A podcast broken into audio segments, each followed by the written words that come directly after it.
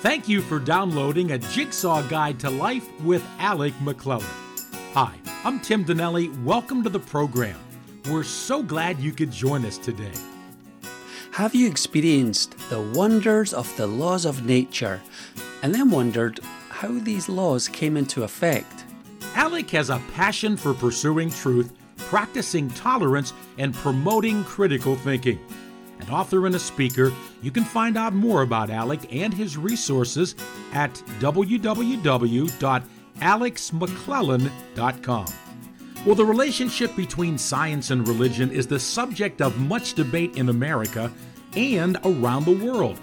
Are science and religion in conflict? Are they compatible? Could they even be complementary?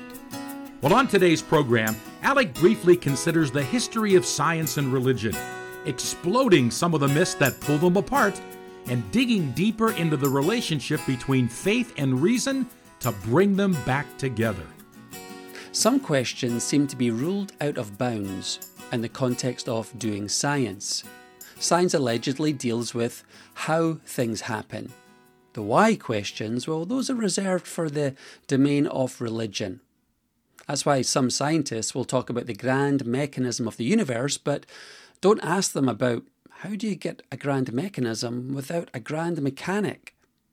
There's no reason to believe science and religion belong in two separate worlds that never overlap. It makes sense to see science and religion as coexisting, as compatible, even complementary. And that's the way it's been from the beginning. Many early giants of science, they looked at life from God's perspective. For example, people like Francis Bacon, Kepler, Pascal. I raised this one time and provoked a skeptical response. Well, what did you expect? At that time, God was the only game in town. Well, the first problem is if you Google the history of science, you'll find out that there have always been scientists who believe God did not exist.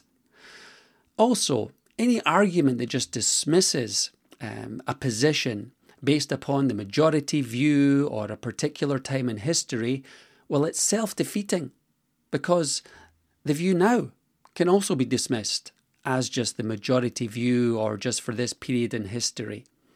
Finally, the early giants of science who held this kind of position, they weren't displaying some kind of empty cultural Christianity. Listen to the moving words of Isaac Newton. He said, this most beautiful system of the sun, planets, and comets could only proceed from the counsel and dominion of an intelligent, powerful being.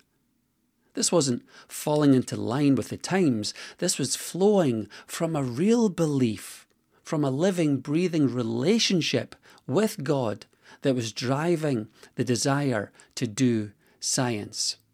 Christianity supports rational inquiry because it explains the existence of rational beings capable of rational inquiry. We are made in the image of God. And this God isn't hiding, this God isn't silent. Listen to David's words in Psalm 19 The heavens declare the glory of God, the skies proclaim the work of his hands. The history of science brings science and religion closer together. But many people are still trying to drive a wedge between science and religion, sometimes describing science as the domain of reason and religion, well, that's the domain of faith. For example, listen to this quote We may define faith as the firm belief in something for which there is no evidence. Thus said 20th century atheist Bertrand Russell. He claimed faith and reason are different enterprises, different kinds of thing. Science, well, that's the domain of fact and it's anchored in evidence. Religion, that's the domain of faith and it, it flows from feelings. Well, this is undeserved. This is unacceptable because everyone is a person of faith, including every scientist. Many scientists don't like to admit this, some don't seem to realize this, but science begins with presuppositions, things you presuppose, things that you can't prove by doing science, but things that you have to assume in order to do science. For example, science can't use science to prove the external world is real. It has to assume this in order to do science. Science can't use science to prove other minds exist. Simply assumes this is true. Science can't use science to prove things in the past, mirror things in the present, and will mirror things in the future. Again, it has to assume this is true. Science can't use science to prove something is morally good. Science is morally neutral, although we can't say the same of scientists. Finally, scientific conclusions are just an inference to the best explanation. Nothing is set in stone. Everything's subject to change if and when we discover new and improved information. Every scientist is a person of faith using faith to fill in the gaps wherever reason falls short. And reason will always fall short. But there's no shame in saying this. As Cambridge physicist John Polkinghorne said, the scientist and the theologian both work by faith, a realist trust in the rational reliability of our understanding of experience. Let me say that again. The scientist and the theologian both work by faith, a realist trust in the rational reliability of our understanding of experience. What is Polkinghorne pointing out? Without faith, we can't even know that our ability to reason is reliable. But you have to start somewhere, and this requires faith. Christian faith is anchored in reason and scientific reason is anchored in faith. But we need to remind some people. They seem to have forgotten that faith and reason work together. Many seem to believe God is only necessary to fill in the gaps of what we don't know, and then when we do know, God is no longer necessary. Well, history tells a different story. Isaac Newton didn't hit a wall when he encountered the unknown. He didn't just shrug his shoulders and say God did it. He wanted to know how and why God did it. And then when he found answers, this increase in knowledge didn't uh, pull him away from God, saying God wasn't necessary anymore. It deepened his respect and appreciation for the God who was behind it all. And this seems like common sense. My father in law, Gordon Kooistra, is a retired missionary and jungle pilot. He loves all things mechanical. If you mention engines, his face lights up. Now, he's not put off by the fact that he knows that an intelligent designer was responsible. He's curious and he wants to learn more about how these engines were put together.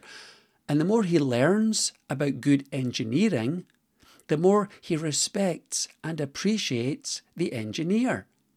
The scientific method builds a bridge from ignorance to understanding. Christianity operates in the same way and there will always be gaps in our understanding. Well, you could just as easily insert nature to fill in the gaps, and some do. How many times have you heard this? Mother Nature is responsible. Mother Nature is responsible. Well, the Christian God is not a God of the gaps because belief is not based upon what we don't know, it's based on what we do know. It doesn't flow from what we cannot see, it flows from what we can see that inspires confidence and belief in the existence of God. The more we appreciate the wonder of the world, the more we appreciate the wonder of the one who's responsible for it all. I want to dig a little bit deeper into reasons why some would reject God as creator, but still applaud Mother Nature. Well, Mother Nature is an affectionate term for unguided forces that allegedly drive the abundance of natural laws that hold the universe together. Describing something non human in human terms is a sleight of hand because common sense tells us surely we need some kind of creative intelligence. And whatever is responsible for the wonder of the world is more likely to be a whoever. Mother Nature captures this. It even sounds parental. The world makes more sense if there's some kind of benevolent provider. But if we've decided there is no God, well, maybe it's Mother Nature. So if something looks like a duck and swims like a duck and quacks like a duck, apparently it's still not a duck. There's no room for a Heavenly Father, yet we're ready to welcome Mother Nature. Why? Well, Mother Nature makes no demands on us. Mother Nature seems to kind of mind her own business. And Mother Nature's more of a comfortable companion rather than a Heavenly Father who rules over us. Clearly, the question of relationship between science and religion goes much deeper than the world of ideas. It spills over into our everyday lives, which is why so many people would rather keep God out of the picture. The history of science shows that science and religion are more than compatible, they're complementary. From the beginning, many early giants of science, they believed in God. It didn't get in the way of doing science, it increased their appetite to do science. Faith and reason, they work together for everyone. And so we can talk about this grand mechanism, but also it suggests there's a grand mechanic. We can talk about design, but that suggests there's a designer. That's why many fall into the trap of alluding to Mother Nature. Now, it's not our job to make anyone believe anything. We shouldn't try, but we should look at the same evidence that other people are looking at and use it to explain why it points to the wonder of God. As a closing example, I want to refer to one of Charles Darwin's tall tales. Darwin is described as the founder of modern evolutionary theory. His published work, Origin of Species, described how new species could emerge naturally without any supernatural direction or intervention. In the sixth edition, Darwin chose to use the giraffe as an illustration of how evolution could work through a process of natural selection. What did he say? Well, in times of drought, animals with longer necks, they have a distinct survival advantage.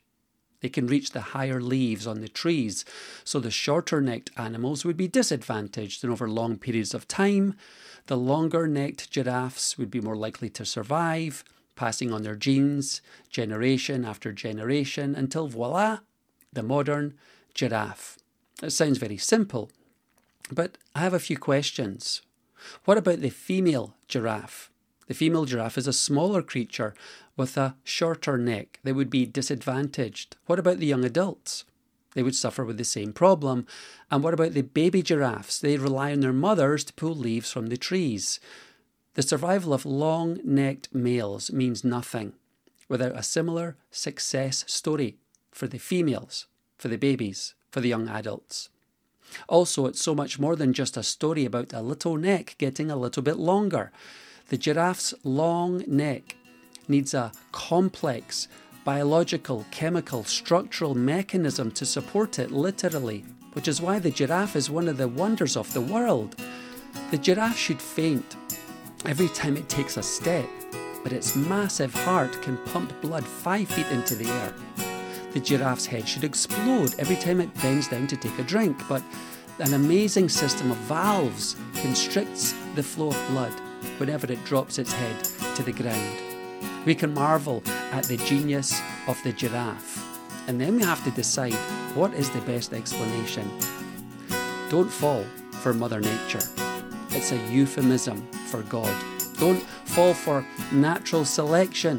The genius of the giraffe needs the added luck of advantageous random genetic mutation.